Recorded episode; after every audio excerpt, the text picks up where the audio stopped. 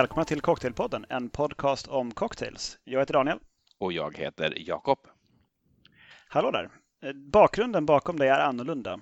Det förvirrar mm. och skrämmer mig.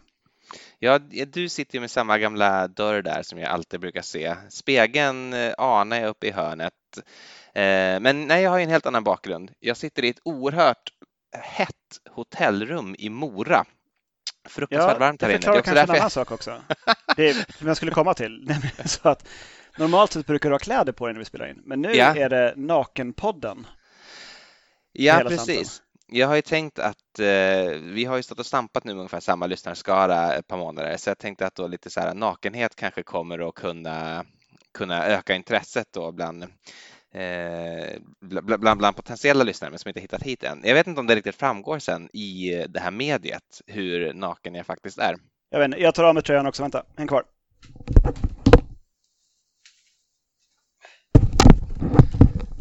Så där ja. Yes. Äntligen. Då är det Nakenpodden även här söderöver. Nu känns det faktiskt, tycker jag, som att vi sitter lite grann i en bastu och har lite så här skönt bastuhäng. Förutom headseten? Förutom headseten. Men... Man sällan har på sig i bastun. Ja, det är sant. Eh... Och mängden sprit är heller kanske inte tillrådet för ett bastubad. Nej, det har du rätt i. Det har du rätt i såklart. Vi avråder ju att dricka någonting starkare än folköl 2,8 i samband med bastubad.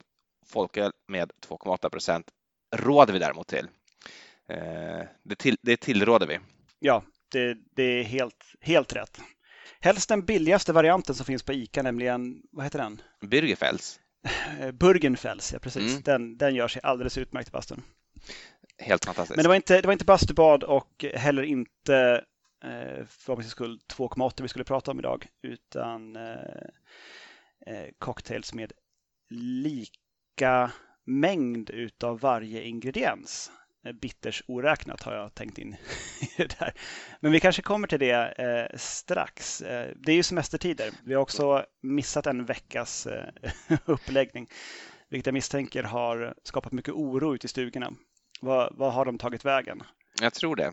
Hur, hur mår de egentligen?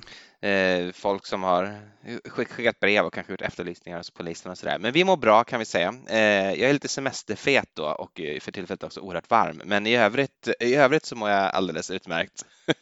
och eh, eh, du har ju, vi, vi, missade ju förra året att spela in tror jag ett avsnitt också när du eh, skulle gifta dig.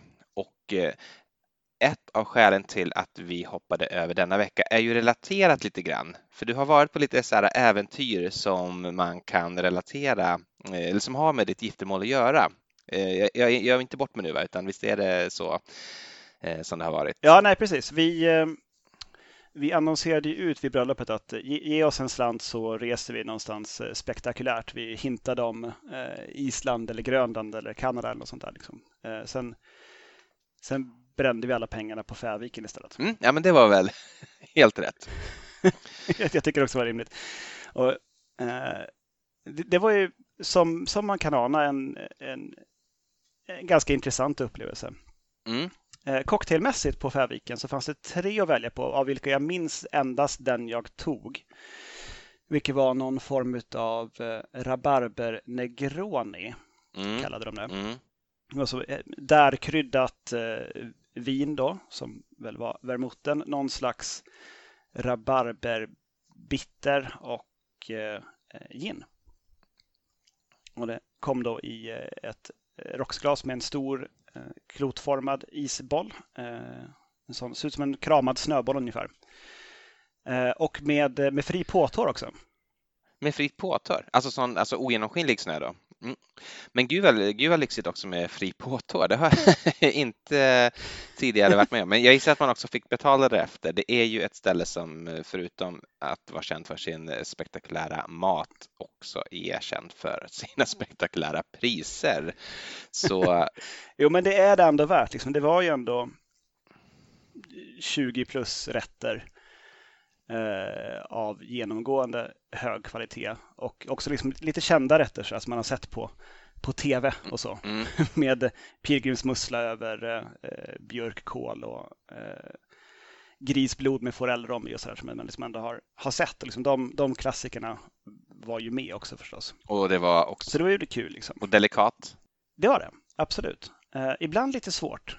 Mm. Eh, som en halv vaktel som man inte fick bestick till, utan bara man skulle liksom äta med händerna. Man fick ett, ett vagt löfte om en, en, en ångad handduk efteråt. Eh, och också en instruktion om att det där klyvda vaktelhuvudet på tallriken med en liten björkpinne i hjärnan, den ska man äta upp hjärnan med då. Björkpinnen. Oj, okej. Okay. Ja, men vad... Funkar det bättre att suga ut hjärnan som på en kräfta? eh, till bordskamraternas eh, stora förtjusning förstås. Så hjärnan är det göttaste på hela vakteln? Det, det, ja, det var väl typ det. Nej, men eh, tillbaka till Negronin där. Det var faktiskt helt normala priser. Själva eh, cocktailen kostade 150 kronor mm. per styck. Och då med påtår. Som kom liksom farande i en sån här ganska liten eh, Damejean-liknande stor glasflaska som de hällde ur. Okej, men vad mysigt. Det låter, det låter jättekul. Vad, vad roligt att det där blev av. De kommer ju att lägga ner om inte allt för kort. Så eh, jättekul Ja, det gör ju upplevelsen faktiskt lite, lite bättre. Ja, men det gör ju det. Att de kommer att lägga ner. Ja. Det, det bidrar positivt att eh, nu har vi fått och att göra det här eh, med andra människors pengar, så ingen liksom pengaångest överhuvudtaget. Eh, det är ändå liksom, vi har fått det som en gåva. Det är fantastiskt av, av er som var på bröllopet och eh, gav en slant. Mm.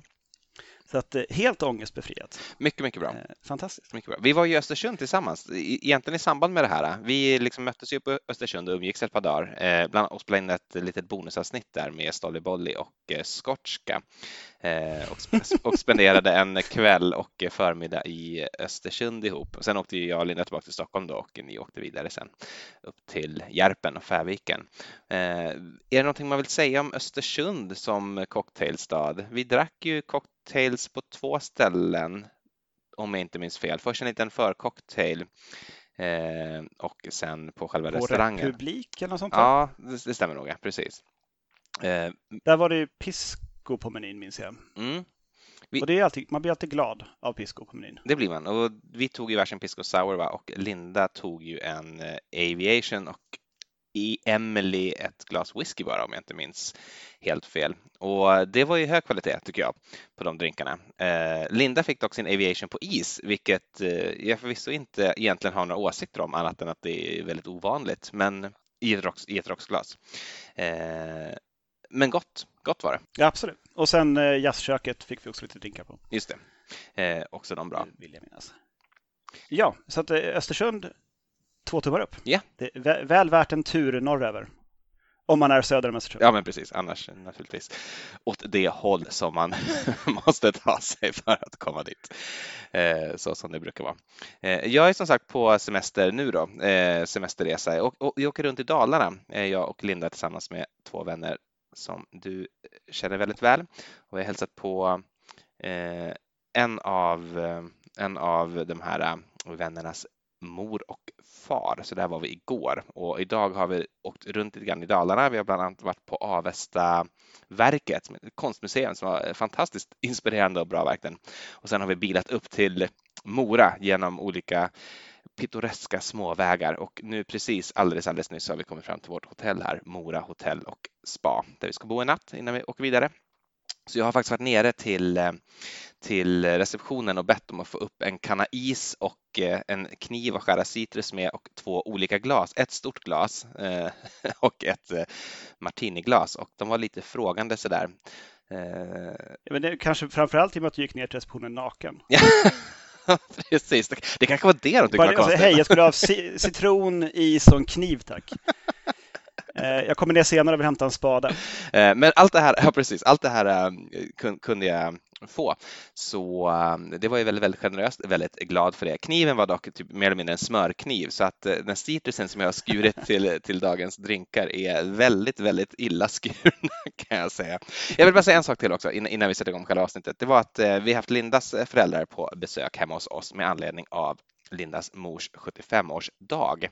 Eh, då tog hon ut hela familjen och släkten på restaurang och eh, innan dess och även efter dess så var det då drinkar hemma hos eh, oss. Så vi hade ett sånt litet fördrinks game going och en liten meny.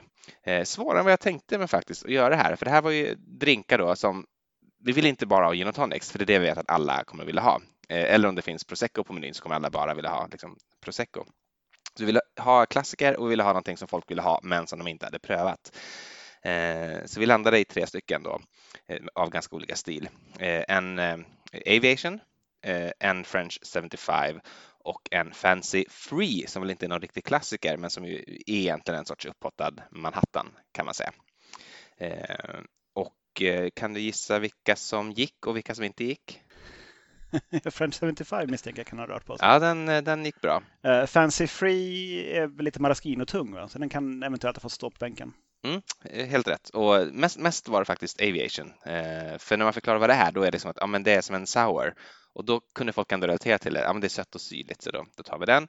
Eh, jag trodde att French 75 skulle bli storsäljaren, men det var Aviation var den som gick allra, allra mest. Uh, Aviation har, dyker ju ändå upp väldigt mycket. Folk har ju sett den på menyer och sånt. Ma, inte någon där dock. Det var ingen som hade hört talas om den tidigare och det gör mig då glad, för då kommer de ju att kunna känna sig lite duktiga när de ser den någon gång på en meny om de skulle vara till äventyrs ute och äta på restaurang och få in en drinkmeny och kanske tänka att ja, men den där, den där ska jag ta. Eh, så ja, nej, men det var, det, det blev bra, det var lyckat och det drog ut på tiden sen efteråt väldigt, väldigt mycket. Det var typ helt, helt oväntat, lite, lite av en festkväll faktiskt med den här släkten. Och eh, man får ju tänka på att det är släkt som har barn och som ska hem och en del av dem bor i Uppsala så där. Men vid ett typ lämnade lämnade folket lägenheten. Så ändå sent tycker jag. Eh, så det var... Du fick som röka utan till slut. Lite. Var... Blinka med lamporna i köket och börja spela Uno Svenningsson. Liksom. Precis. Eller Tommy Nilsson. det kan vi definitivt då. Tömma dansgolvet. Eh, ska, vi, ska vi sätta igång med dagens ämne kanske? Ja, jag tänker jag kunde kicka igång det med en eh, sån här eh, kvällstidningsfråga till dig, Jakob. Mm. Jakob, mm. vad är det som är så bra med eh, equal parts eller lika delar cocktails? Eh, jag säger att det är så enkelt att komma ihåg hur man gör dem så att man inte behöver ha receptet med sig. Det, det får anses vara rätt svar. okay. det, det, är också lätt om man skulle liksom vara i en bar och vill ha någonting som inte är på menyn men som man kan ha memorerat innan vad det var. Liksom. Just det.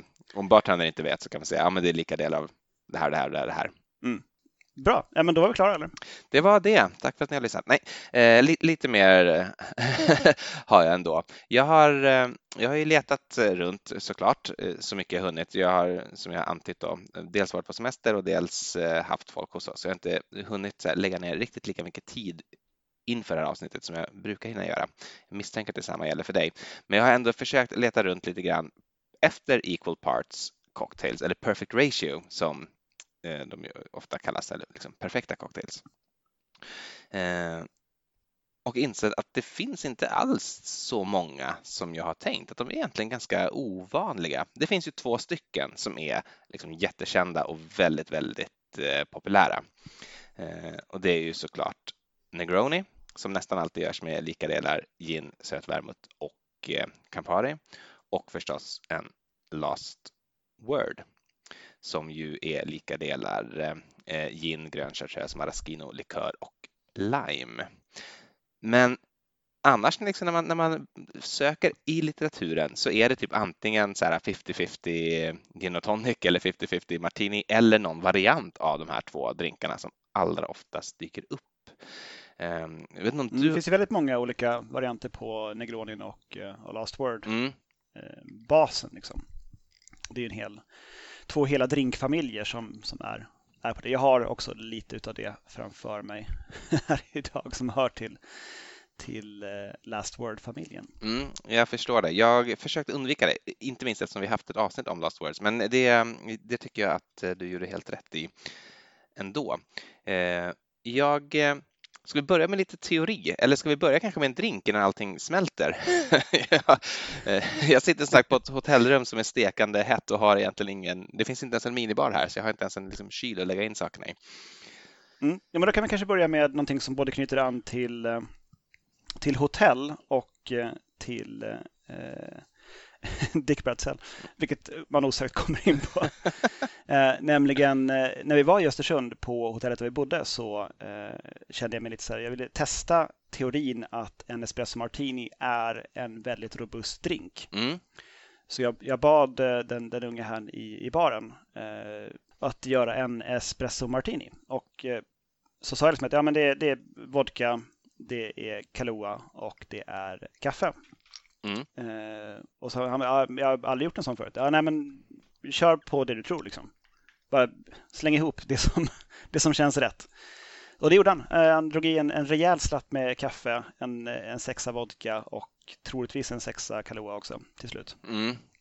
Eh, och det, du smakade på den. Det, det var ju en espresso martini. Det var kanske lite mycket kaffe för att det skulle liksom kännas eh, som en eh, någonting som, eh, inte, som också wake me up and fuck me up. Den klassiska frasen. Det jag tyckte med den var Eh, ju, Den skulle bara väcka en. ja men precis, den var, den var ju god och den var absolut drickbar. Men den, dels hade den väl inte riktigt skakat den tycker jag. Den hade ju inget skum och den var också lite, jag vet inte om du håller med, men lite så här sumpig som att den hade använt det absolut sista kaffet. Liksom. Ja, men det var det. Mm. Det var det sista kaffet i termosen. Ja, det var Han det. tog ju hela slatten. Ja, jag fattar. Men eh, jag menar vadå, liksom, han, han har aldrig gjort det förut. Det, det kommer någon och bara, hej jag skulle vilja ha det här. Och det innehåller typ det här, kör. Mm. Och liksom ingen, ingen tydlig instruktion. Det är ganska, liksom, det är ganska douchigt bara det. Men han bara, ja, ja absolut. Utan liksom att ens eh, höja ett ögonbryn. Bara körde på. Så att eh, all heder till den unge herrn i eh, baren på hotell Gamla Teatern i Östersund. Ja, verkligen. Och till Drick Bercell då som har kommit på ett sånt robust just recept. Precis. Och eh, till drinken då, så här har vi eh, lika delar. Eh, kaffelikör, vodka och espresso. Mm, snyggt. Skakat på is och silat till ett eh, rakväggat cocktailglas förstås. Och det är jättegott. Alltså den li- blir lite åt det söta hållet med så mycket kaffelikör i. Mm. Men eh, absolut. Den eh, är ingenting man sparkar ur sängen. Vad tjusigt. Man, Mm. man blir alltid glad Jakob. när det funkar. Ja, eh, jag, kan, jag kan börja så här då. Eh, det finns ju eh, det finns ju liksom ett sätt att göra cocktail som alltid blir gott som jag har nämnt många gånger och det är ju sours. Eh, eller hur? En sour är alltid god. Och eh, Det stämmer. jag, jag tycker lite grann att en liksom generiskt sour-recept, om någon frågar hur gör man en sour, så skulle jag säga ta fyra delar sprit, två delar citrus, en del två till ett sockerlag. Eh, så kan du välja om du har lime eller citron, du kan välja vilken sprit du vill ha eh, och liksom bara skaka det, sila. Där har du en sour. Om man, om man bortser från då den här eh, liksom delusion, vad heter det, utspädningseffekten från isen, så innebär det att i en, i en generisk sour, om du använder en 40 i sprit, så har du 22,9 procent alkohol, eh, 28,6 procent citrus och eh, 14,3 procent liksom dubbelt sockerlag. Det som är svårt om man ska försöka översätta det här till andra liksom drinkar så är det egentligen att räkna ut hur mycket socker det är. Liksom hur mycket socker är det i en likör jämfört med ett tjockt sockerlag. Eh, det finns ju tyvärr inte utmärkt. Allt annat finns ju utmärkt på, på flaskor. Men ja, det finns ju då som sagt massa olika varianter av last words till exempel som alla är delikata. Och en last word är ju essentially en sour. Eh, det håller du med om antar jag men som är Mm. liksom en, en, en liten uppiffad eh, sour. Och eh, jag tänkte jag skulle liksom räkna på om det här, om, om det är så att det, att det stämmer, att det här också då kan det passa in i liksom det generiska sour-receptet. Men det gör inte riktigt det. Eh, jag, jag, jag drar igen då. Det är ju gin som sagt, om vi säger att det är 40 procent. Eh, en del maraschino som är ändå 32 procent, ganska stark likör i alkohol då. Eh, och en del chartreuse som är 55 procents alkohol per volym. Vä- Väldigt, väldigt stark. Och sen då en fjärdedel lime också. Då har du alltså 25 procent citrus. Det är väl ungefär lika mycket som 28,6 procent, men ändå lite lågt på citrusen. Eh, Det är också då 31,75 procent alkohol i en last word. Så det är en väldigt, väldigt, väldigt eh, liksom boozy drink, vilket man inte riktigt tänker på. Jag tror att om man tänker på en liksom spritig drink så kanske man tänker på en, eh, eh, en eh, Old Fashion eller en Martini. Men eh, det är ändå ganska bitigt också i en last word. Självklart så blir det ju som sagt utspädning, men det blir det ju i alla de andra drinkarna som jag nämner också. Så att för att liksom inte komplicera det så har jag inte liksom räknat in vattnet för att det är ändå, det påverkar alla de andra delarna lika mycket och det påverkar lika mycket oavsett vilken drink man gör i princip.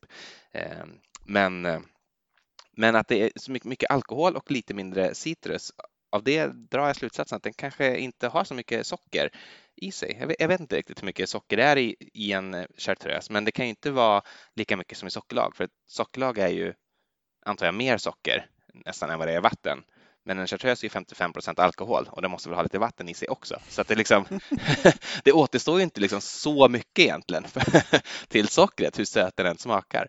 Eh, större delen i den där, i volym åtminstone, är ju faktiskt, är ju faktiskt eh, alkohol. Men jag vet inte riktigt vad man ska, om man kan dra någon slutsats av det här. Kanske att en last word bör skakas ganska länge för att få en större utspänningseffekt. Men det är lite av ett mysterium tycker jag att den är så god med tanke på att den ändå frångår den här liksom gyllene proportionerna så pass mycket. Nej, ja, det, jag tycker ju ibland att det behövs en skvätt extra eh, citrus. Mm, men då har du ju. Då har du ju i så fall Eh, då, då, har du ju liksom inställt på kanske en generisk sour, vad du tycker om. För, för det så skulle det vara i en sån också. Men jag antar att det som mm. egentligen är viktigt är liksom syra i förhållande till socker snarare än syra i förhållande till liksom total volym vätska. Eh, så har du mindre citrus så kan du nog komma undan med det om du har mindre socker också och vice versa. Har du mer citrus så kan du komma undan med det om du också har mer socker. Eh, skulle jag Ja, men det stämmer alldeles utmärkt. Eh, och sen är det ju där någonstans har vi också förklaringen i, i spritmängden där till varför man blir totalt jävla smeters på eh, om man tar en last word och späder ut den med skumpa och drar i sig tre stycken sådana i, i, i rask takt. Mm. Eh, där är man ju ganska så i fart. Ja, det har du rätt i. Nej, men det kan, det, där har vi nog nyckeln till det. Eh, en annan sån drink som faktiskt det är som lite en, en blandning av en Last Word och en eh, Division Bell faktiskt, som heter Naked and Famous. Jag ska se om jag kan ta fram den om det står vem som har gjort den. Den är ganska, ganska nytt datum. Eh, det är en Joaquin Simo på Death Co. Ah, herregud. 2011. Du har den också, du har den där framför dig då, anar jag. Jag har den framför mig med ett litet pappersplan på glaskanten. Ett pappersplan? Minns jag. Ja, Paperplane. Men en Naked and Famous pratar jag om. Ja, förlåt. Nu gick jag sakerna i förväg. Här däremot, här har jag Naked and Famous. ja, det var stökigt. Um, då har jag gjort en liten, liten spoiler till min nästa drink. En illa skuren lime då, som du ser här. Det skulle vara en lime-klyfta, men den, ja, trots all beskrivning. Ni får se på, på Instagram sen. Eh, men, men det, var, det, var, i alla fall eh, Joaquin eh, Simon ja, på Death Co. Det stämmer fortfarande. Det, det, det är fortfarande sant. Eh, Precis, tre fjärdedels ounce mescal, eller lika det då, mescal, gul chartreuse, Aperol och lime. Just precis, och om man då kollar på proportionerna i den eh, så blir totala alkoholmängden 23,25 och eh, den totala citrusmängden 25 procent. Och om man jämför med en, en, eh, en sour som ju då har ja, 23 procent och citrus ungefär 28-29 procent så är det ju nästan eh, nästan exakt enligt liksom ett, ett generiskt sour-recept, åtminstone när det kommer till alkohol och eh, citrus. Och sen så som sagt, det är svårt att veta riktigt hur mycket socker det är i gul och hur mycket socker det är i Aperol. Så jag kan inte riktigt eh, säga om, om sockermängden är det. Men jag tycker att den här är balanserad i alla fall och eh, god. Mm. Ja, jag, jag, gillar den absolut. Eh, kan ju snabbt bara ta rygg då med den här som har ett pappersplan på sidan. Ja, som heter eh, Paper Plane. Den är skapad av Sam Ross någonstans strax innan han började arbeta på eh, Milk and Honey. Och den eh, eh är det då alltså lika delar bourbon, Amaro Montenegro, Aperol och citronjuice. Skaka med is och silla till ett kylt kopglas och eh, har man tid och ork så kan man vika sig ett litet pappersplan så litet som man kan med sina flinka fingrar. Och ett tips för att få fast det på glaskanten är att ta lite eh, vanlig svensk, ganska hård honung och smeta lite grann på glaskanten. Mm. Och sen trycka dit ena vingen på planet. Jag, jag, sitter den, eh... jag tror även liksom ett, ett, ett bara sockerlag, om du, om du liksom drar lite med fingret med sockerlag på kanten och sen så efter typ 10 sekunder trycker pappersplanet mot det så kan du säkert Eh, få fast den också. Men det där mm. ser alldeles utmärkt ut. Det är jättefint och du har verkligen gjort ett gulligt litet plan där kan jag se i webbkameran. Mm. Det är jag mycket nöjd med. Det är så fina drinkar också. Allt som har eh, Aperol i sig blir ju väldigt, väldigt tjusigt. Ja, det blir det. blir det. Mm, mm, mm. Härlig beska i den drinken också.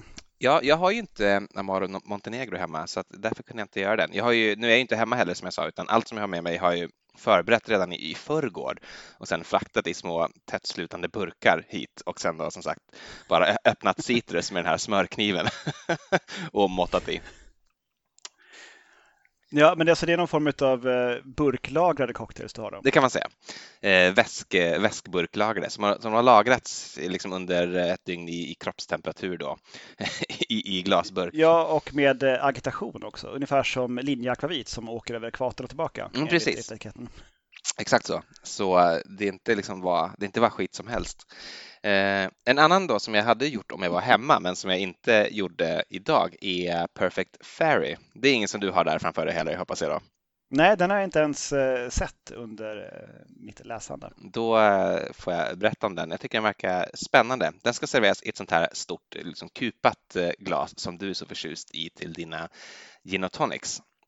Men det här, det här, är en drink som ska bländas, alltså i en blender, så du förstår att jag inte hade någon möjlighet att eh, göra det här på hotellrummet. Eh, men i en eh, Perfect Fairy eh, så ska det vara då en shot med absint, en shot med persikolikör, nära crème de pêche. Det är väl den helt vanliga, va? den som liksom finns när man köper persikolikör.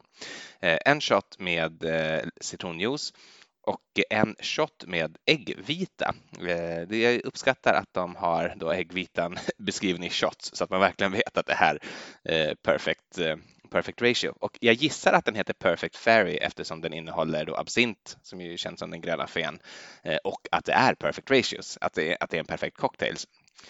Det står faktiskt ingenting om det i beskrivningen utan det står bara så här Eh, adapted from a drink created in 2011 by Charles Vexenat for Pernod Absint.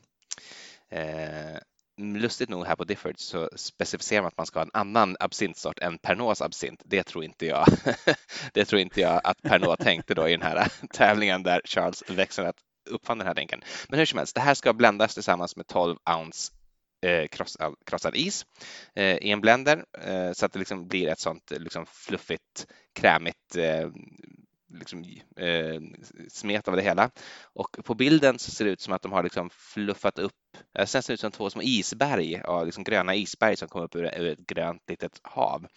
Eh, jag tror att den här kan vara väldigt god, för citron och absint tillsammans är åtminstone väldigt smaskigt eh, persikolikör. Eh, jag kan inte riktigt föreställa mig hur det kommer bli, men jag ska se om jag kan göra när jag kommer tillbaka till Stockholm igen så kanske man kan, eh, eh kanske man kan ge den ett försök. Ja, det låter spännande. Jag förstår inte riktigt vad du menar med att det dyker upp som två berg där, men eh, jag väntar med spänning på att du återskapar den isformationen i glaset. Jag vet inte om jag kommer att klara av det. Jag tänker att det bara borde bli som en liksom jämnt smet, men här på bilden så är det som att liksom tre fjärdedelar av glaset, där går själva ytan och sen så sticker det upp ur det som, som ett liksom moln av grönt fluff. Eh, du får antingen kolla på differentsguide.com, söka på Perfect Fairy eller så får du vänta på att jag gör den där och skickar en bild till dig. Eh, jag har en till drink eh, framför mig också. Jag kanske kan ta den på en gång när jag ändå håller på. Och det här var nästan mm. min favoritdrink från idag. Jag gillade Naked and Famous, men det här är om vi ska liksom plocka upp det spåret igen, det här kan bli årets sommardrink 2020. ja, vi börjar på nästa år nu. Okej, mm. bra. Ja, den här sommaren är snart klar. Så. Ja, men precis. Eh, det här är en Pims Spriss.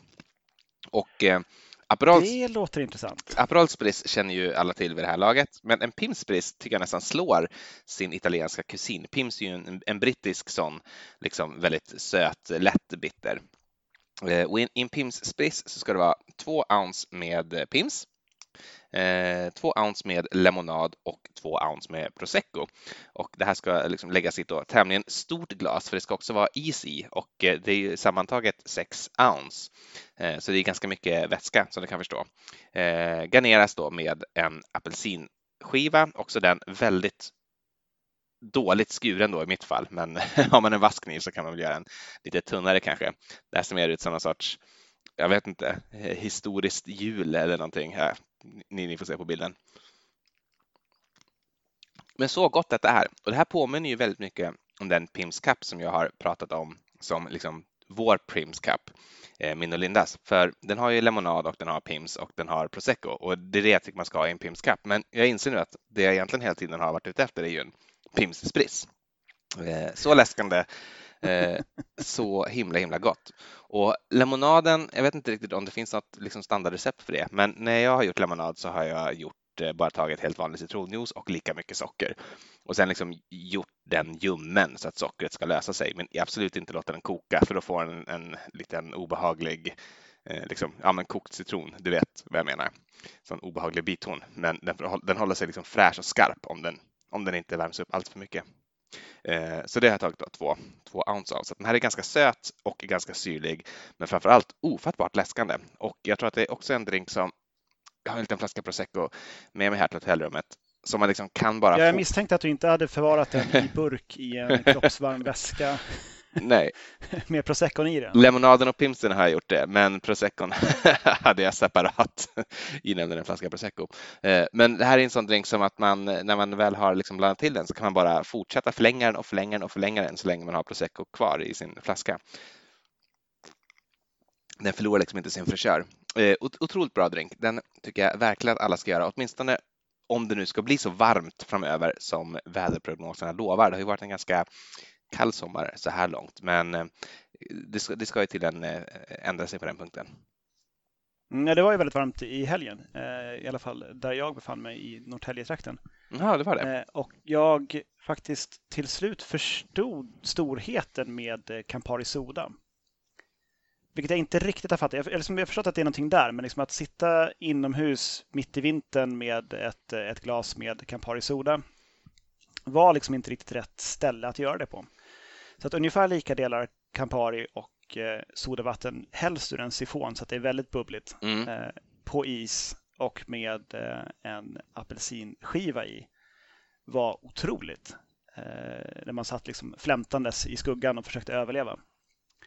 Och där kan man också fylla på med mera sodavatten vartefter som man dricker upp sin Campari soda och man är fortfarande lika glad. Ja, det är... Vilken otrolig drink. Ja, men det, är, det är faktiskt en Läskande. Jag tror det kan bli någonting av den där.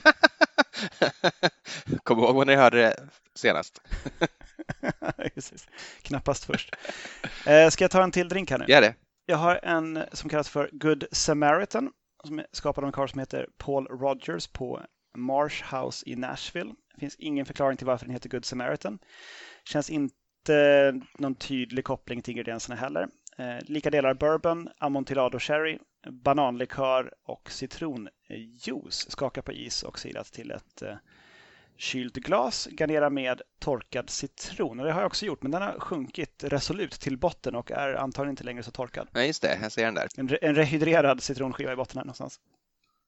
Jag torkade nämligen citronskivorna från flädersaftmakeriet tidigare år. Aha, genialt. Så lite fläderinkokt eh, citronskiva i botten här. Så då har jag en burk att strössla över drinkar vintern igenom eller tills jag glömmer bort den i skåpet någonstans. Vilket som nu kommer först? Precis. Jag hittade förresten ett, ett vändiagram över eh, Three Equal Parts drinkar mm. Eh, som är, finns att se på libationlab.com. Jag vågar nog inte lägga upp den för att då får vi nog libationlab.com på oss och jag tror att de har eh, mer eh, rättsliga muskler än vad vi har. Så att vi, vi låter det vara. Men ett vändiagram är alltså sådana här cirklar som eh, går in i varandra och därmed ger kombinationer. Mm. Så då är det en, två, tre, sex, åtta cirklar med bourbon, sötvermouth, grön chartreuse, Campari, gin, rye, torrvermouth och Aperol. Och så går de här liksom lite grann in i varandra. Då. Så som, som, bara ett exempel så har du en, en Boulevardier mm.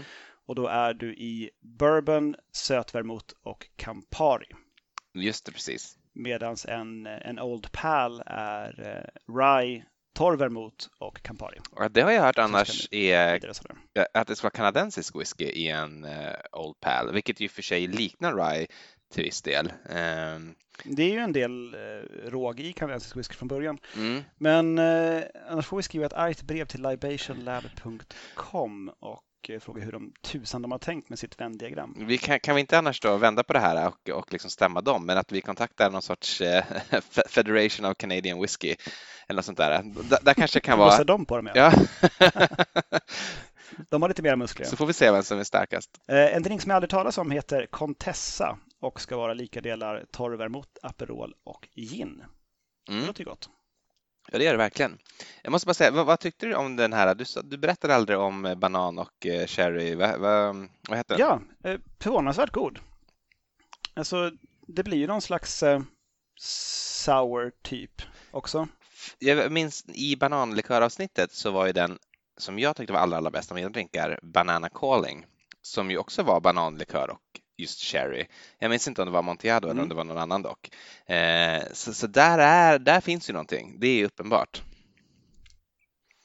Mm. Nej men den är god. Alltså det...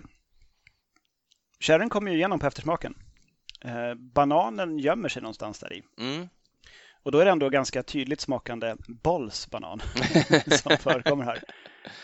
Eh, vi får be om ursäkt till känsliga lyssnare som avskyr bollsbanan. Men eh, Ja, du, du vet vem det är. Förlåt. Eh, jag um, sen eh, andra lika delar drinkar. Eh, det verkar ha varit vanligare ändå med lika delar på liksom 20-30-talet som sen liksom har förskjutits genom åren och blivit liksom antingen mer speedstarka eller att man har liksom ändrat i takt med smaklökarna. Bamboo har ju äldre recept som är lika delar torrvermouth och fino sherry. Mm. Men de förhållandena ändras ju på senare recept. Till att bli mer... Jag har inte gjort bambu till idag, men... Alltså... Eh, mera sherry-tungt verkar det bli. Okej. Okay. Det berättar om jag har fel sen. Eh, sen har jag hittat ett recept på Corpse Survivor nummer två där det är lika delar. Eh, och då är det ett contemporary recipe från Diffords Guide där man har eh, gin, gul chartreuse, Lillet Blanc, citronjuice och ett stänk absint. Eh, och det här vill han då att man ska skaka med det, så har jag skrivit, men det kan vara fel. Mm. Eh, jag skulle nog ha rört den faktiskt. Men det där, eh, ja, det där vet man aldrig. Det, det, är inte alltid som man tror. En Fancy Free till exempel ska ju enligt då receptet skakas, men jag tycker att det känns för konstigt så jag, jag rör den. Det är egentligen bourbon, bitters och maraschino-likör enbart. Så väldigt, väldigt märklig drink att skaka tycker jag. Men... Eh, mm, Grand Sazerac är också en sån. Ja. De som undrar. Den ska ju skakas. Precis. Märkligt. Eh, andra likadelar som jag har ur minnet är White Russian, mm. likadelar kaffe, likör, vodka, grädde. Mm, just det, klassiker. Och typ även Long Island Ice Tea. det är lika delar av alla vita spritsorter. Eh, och när allt är i glaset så är det inte så mycket utrymme kvar för kolan så det kan mycket väl vara lika delar kola också på, på toppen. Ja, det tror jag. Och det där är en sån drink, vi, kan, ja, vi kanske pratar om det, jag vet inte, men jag nämner det nu i alla fall då. Eh, när vi var i Bulgarien för en herrans, herrans, herrans massa år sedan, 15 år sedan måste det varit, jag och Linda, så var ju det drinken som liksom fanns på alla barer där. Eh, och det var väldigt ofta så att man kunde få två för en för typ när det var happy hour, vilket var i princip hela dagen, utan möjligtvis liksom från 12 på natten till 3 på natten. Så. Eh, men då var det ju så att eh, liksom, spriten var så billig och cola var fortfarande dyrt. Alltså Coca-Cola var fortfarande dyrt i Bulgarien så att man hela tiden försökte liksom snåla in på kolan.